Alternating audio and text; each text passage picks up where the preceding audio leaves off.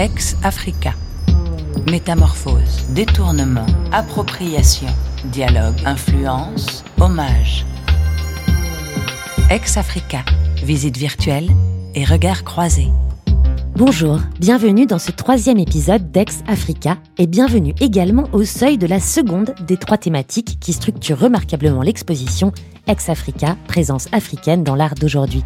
C'est au Quai Branly à Paris. Après Pop, ou comment l'appropriation des formes de l'art ancien africain par la société de consommation a généré des hybridations vides de sens, on fait contrepoint à cet état de choses et on pénètre avec le commissaire d'exposition Philippe Dagen dans la salle et le thème des métamorphoses. Métamorphose, pourquoi? Parce que ce que l'on a appelé à la période coloniale les fétiches, l'exposition essaie de montrer que ce sont aujourd'hui à nouveau des corps. Des corps vivants, des corps en mouvement, des corps qui désirent, qui craignent, etc. Et euh, le même travail de métamorphose à propos des masques, qui ne sont plus de simples formes hiératiques, immobiles, mais reprennent vie à travers des visages, et des visages qui souvent racontent des histoires qui peuvent être des histoires autobiographiques, qui peuvent être des histoires beaucoup plus politiques, mais en tout cas, ils ne sont plus muets, et ils n'ont plus les yeux vides comme ces masques que l'on voit accrochés au mur des musées. Et l'exemple qui ouvre d'ailleurs cette section, c'est un travail d'un artiste euh, béninois, Léonce Raphaël Akbodjelou, qui est un photographe et euh, qui a une œuvre très abondante sur laquelle on ne saurait trop conseiller de se pencher. Et la série s'appelle Les Demoiselles de Porto Novo. Évidemment, ça réplique aux Demoiselles d'Avignon de Picasso, mais je rappelle que les Demoiselles d'Avignon, c'était dans un bordel, là c'est dans un couvent, que les Demoiselles d'Avignon, euh, c'était des prostituées blanches, et là ce sont de jeunes africaines noir, et que on dit beaucoup que Picasso s'est servi de masques africains et qu'on les retrouve dans l'œuvre d'Agbojelou, mais d'une manière qui est évidemment presque baroque et qui remet les choses en place à leur juste place. Les métamorphoses sont plurielles, se mêlent comme des racines car les métamorphoses sont vivantes. Les sens, les supports et les médiums raniment, réhumanisent des objets et des formes figées et vidées de leur sève. L'artiste franco-béninois Emo de Medeiros fait appel au numérique pour interroger ces métamorphoses, ces transculturalités, l'émergence de la Transafrique et la place de la tradition dans l'innovation. D'avant-hier à après-demain, Emo de Medeiros concilie sans chercher forcément à les réconcilier les temporalités et les œuvres symboles ou réalités qu'elle convoque. Masque de plume ou casque de moto organique aux yeux vidéo, photographie numérique, graphisme, modélisation 3D, vidéo numérique et dispositifs interactifs servent à questionner les mémoires et les temps. Il est avec nous pour parler de ces électrofétiches présentés dans l'exposition Ex Africa. Ex Africa, une exposition vue par Society. Bonjour, Emo de Medeiros. Bonjour. Pouvez-vous nous décrire cette œuvre électrofétiche pour les gens qui ne la voient pas, puisque nous sommes à la radio? Alors, euh, l'installation électrofétiche est composée d'électrofétiches. Et les électrofétiches euh, sont mm, en substance des statuettes posées sur des boîtes de conserve qui comprennent des puces NFC euh, qui permettent donc une interaction avec ces œuvres-là. En termes matériels, ce que ça donne visuellement, s'il fallait le décrire, c'est une installation très haute euh, qui fait 7 mètres, donc qui touche le plafond du quai littéralement, et euh, où ces statuettes et leurs différents accessoires, les boîtes de conserve, sont disposées de telle sorte que on a quelque chose qui ressemble un peu à une sorte de cathédrale afro-gothico-futuriste, et d'autre part, la possibilité pour le public de, faire des offrandes à ces électrofétiches avec des puces NFC, donc en utilisant leur téléphone pour littéralement envoyer de l'électricité à des puces, laquelle l'électricité est transmise aux électrofétiches, et les électrofétiches canalisent une énergie qui revient vers la personne qui a fait l'offrande originellement.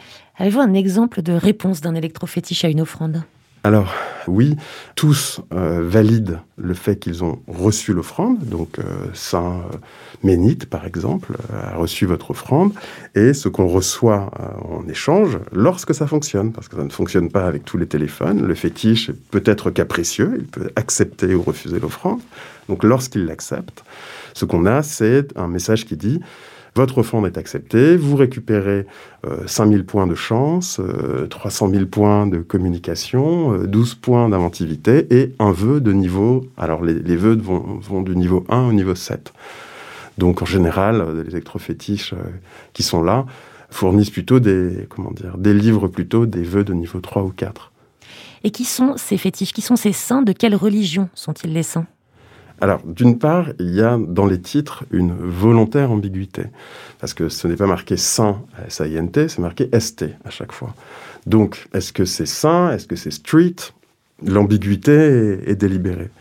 Maintenant, ce que ces saints euh, symbolisent, euh, et je dirais même jusqu'à un certain point incarnent, comment dire, ressortir à des choses euh, extrêmement différentes. Euh, par exemple, il y a l'un des électrofétiches qui a une crête, comme une sorte d'iroquois, fait de balles.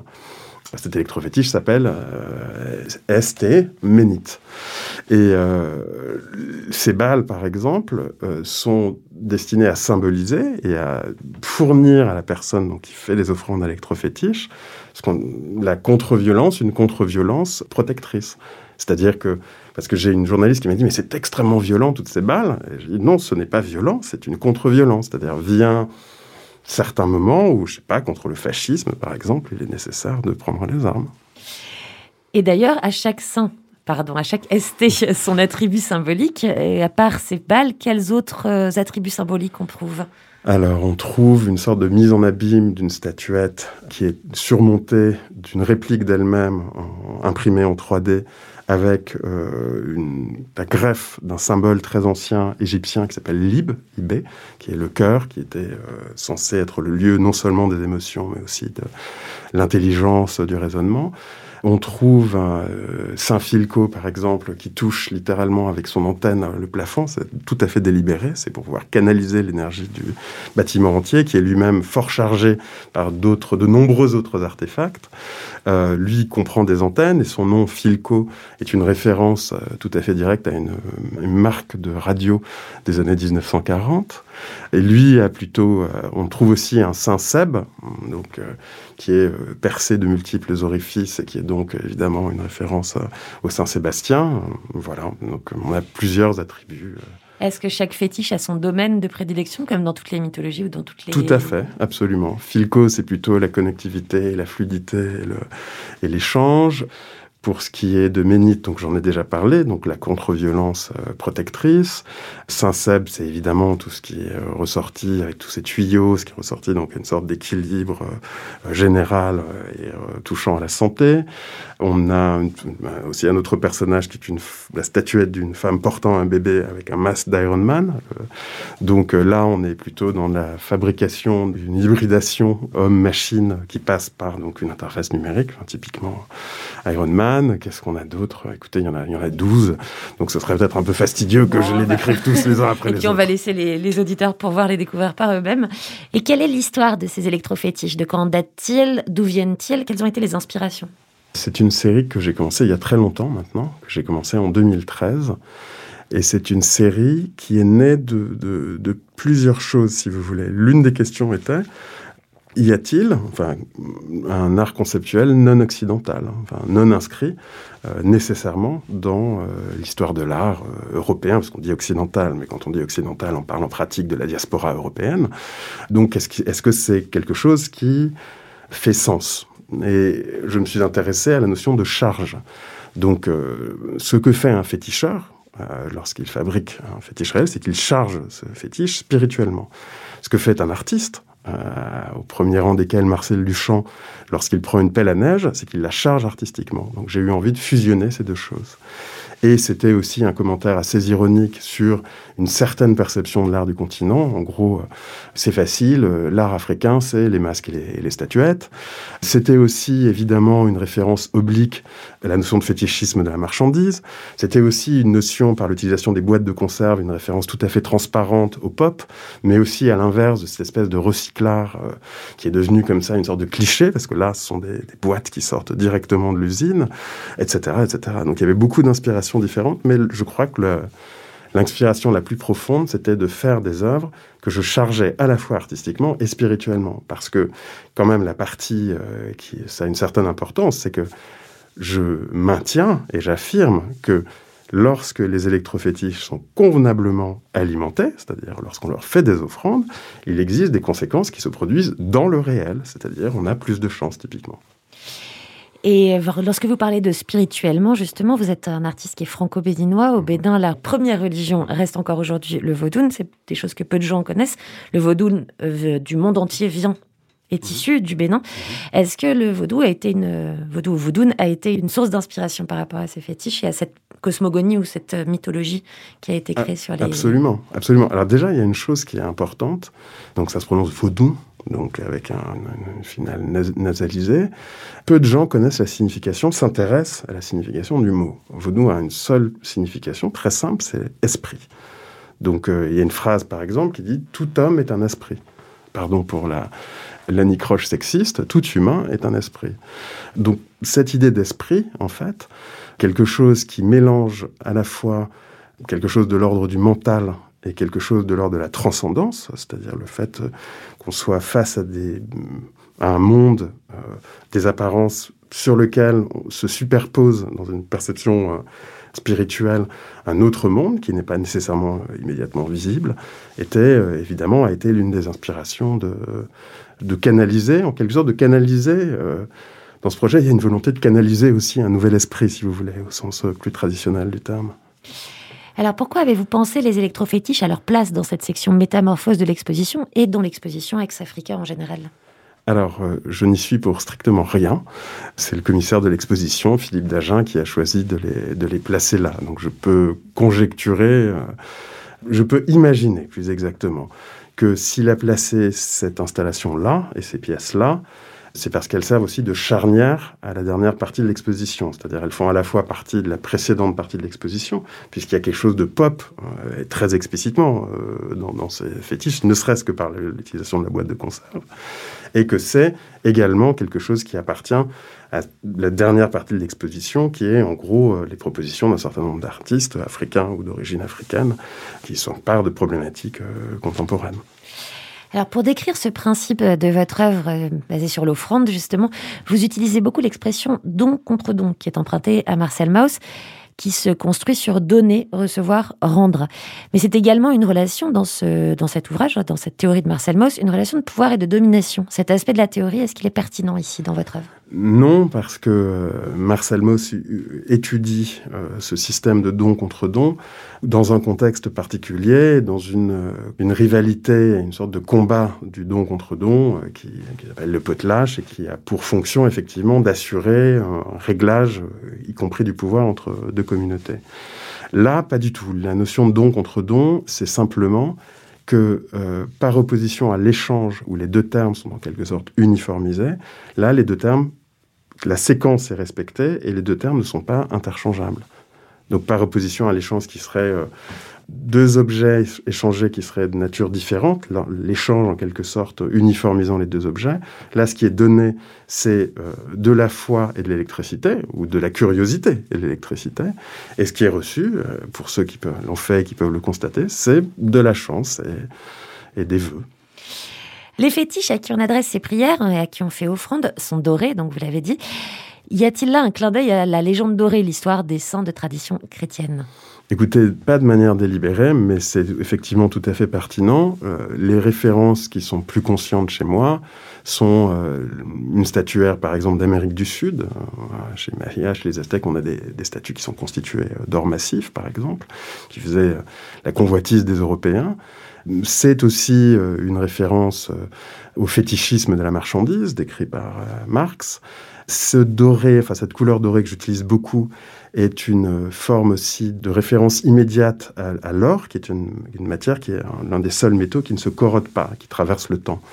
Et enfin, euh, dans ma pratique, si vous voulez, on pourrait euh, assimiler ma notion principale de contexture à une forme d'alchimie. Donc, euh, en tant qu'alchimiste, le produit résultant de mon action est de l'or. Est-ce qu'il y a aussi là euh, l'or comme richesse naturelle de l'Afrique qui a été l'objet de tant de convoitises ou est-ce que l'or est détaché? Évidemment, l'or est un métal euh, plus que chargé. Euh, jusqu'à il y a relativement peu de temps, ça qui définissait la richesse d'un pays, par exemple. Donc c'est une matière effectivement qui est tout sauf neutre. Là, c'est moins référence aux mines d'or, aux mythologies autour de l'or que surtout le fait que ce soit un matériau qui traverse l'histoire, si vous voulez, qui se trouve partout, muni d'attributs qui sont relativement constants à travers les cultures et qui, pour moi, tient essentiellement au fait, non pas seulement de la rareté et de sa valeur sur le marché qui, proviendrait de sa rareté, mais ce caractère euh, incorruptible en quelque sorte. Ces fétiches, ces électrofétiches, euh, si je ne me trompe pas, auparavant, ils avaient une voix, et une voix très spécifique dans d'autres versions de ces électrofétiches, celle d'Andy Warhol. Pourquoi les avoir rendus muets?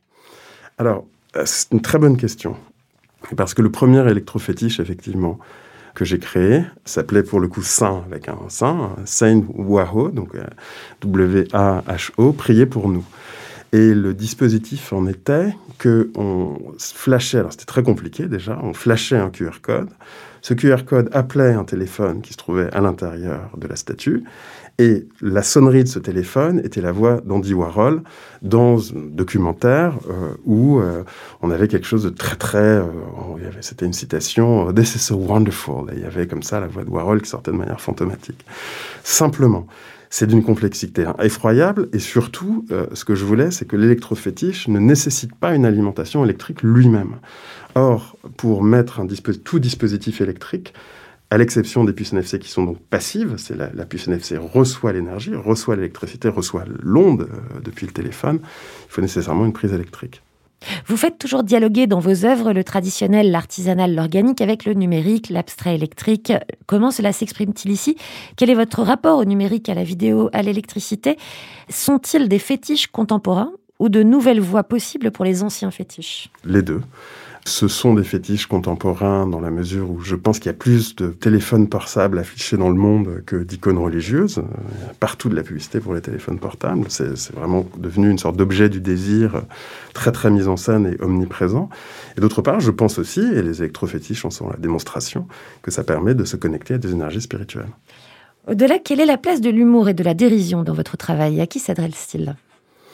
Alors, la place de l'humour et de la dérision est assez, euh, je assez essentielle, au, sens où je pense que le monde a besoin de plus d'humour. Je pense que c'est très difficile d'étriper son, son prochain en riant.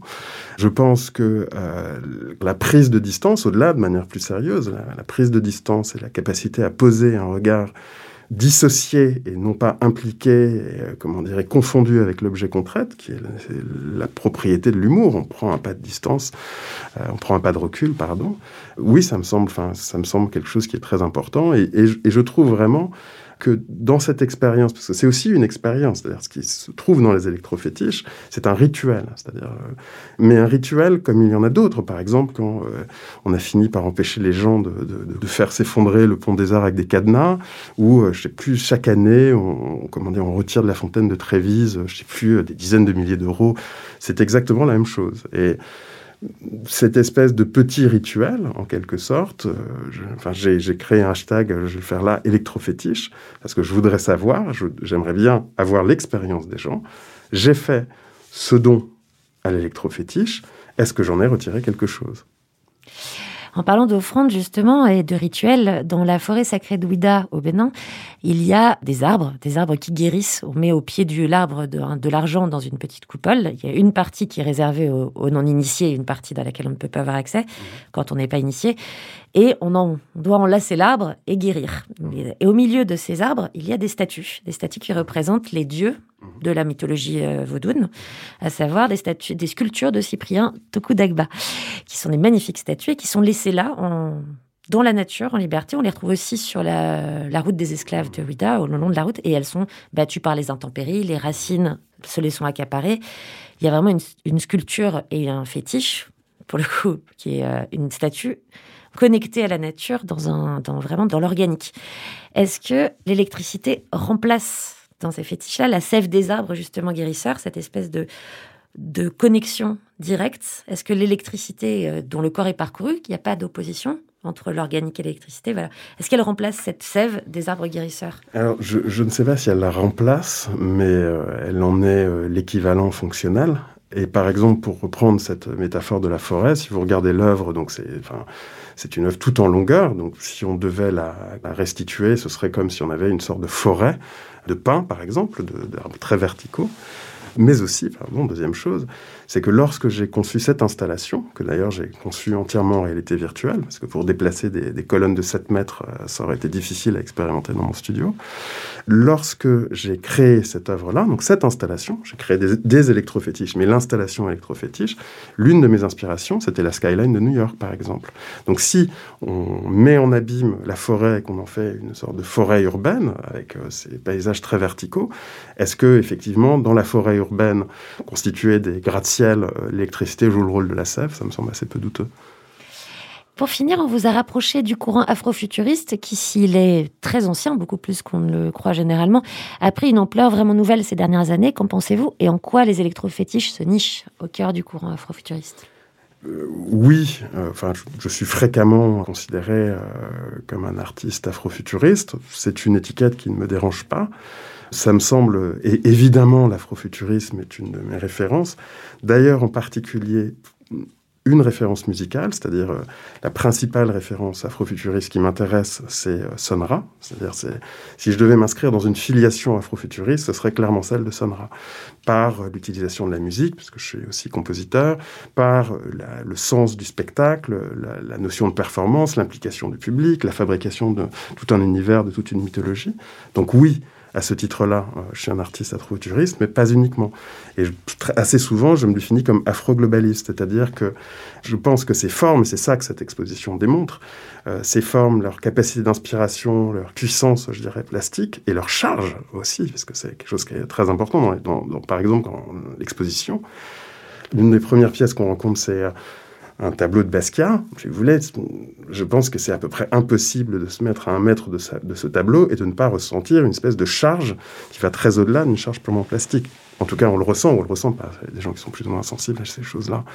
Donc oui, afrofuturisme, mais pas seulement, afroglobaliste, puisque je pense que ces formes, et de manière assez générale, pour prendre un, terme attrape-tout, le contenu, je dirais, culturel, civilisationnel qui provient de l'Afrique, est une source, je dirais, de, comme une sorte de générateur de formes, de pensées, d'idées, d'approches, de perspectives qui sont euh, une, une, manière aussi de penser, enfin, une, chose qui, qui, me semble tellement évidente. Enfin, moi, en tant qu'artiste contemporain, je considère que la question la plus contemporaine, c'est le futur, c'est notre futur collectif. Est-ce qu'on va, par exemple, disparaître ou pas en tant qu'espèce?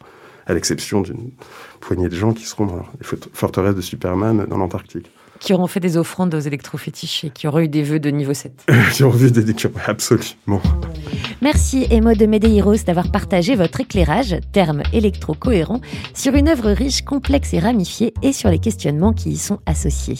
Pour vous lire et vous regarder, le catalogue de l'exposition est remarquable et à se procurer sur le site du Quai Branly. Si on veut découvrir ou redécouvrir votre travail au-delà d'Ex-Africa, il y a votre site internet. Nous resterons béninois dans le prochain épisode de ce podcast avec le grand Romuald Azoumé et une œuvre sonore et visuelle pensée et réalisée pour l'exposition No Return. Ex-Africa, visite virtuelle et regard croisés.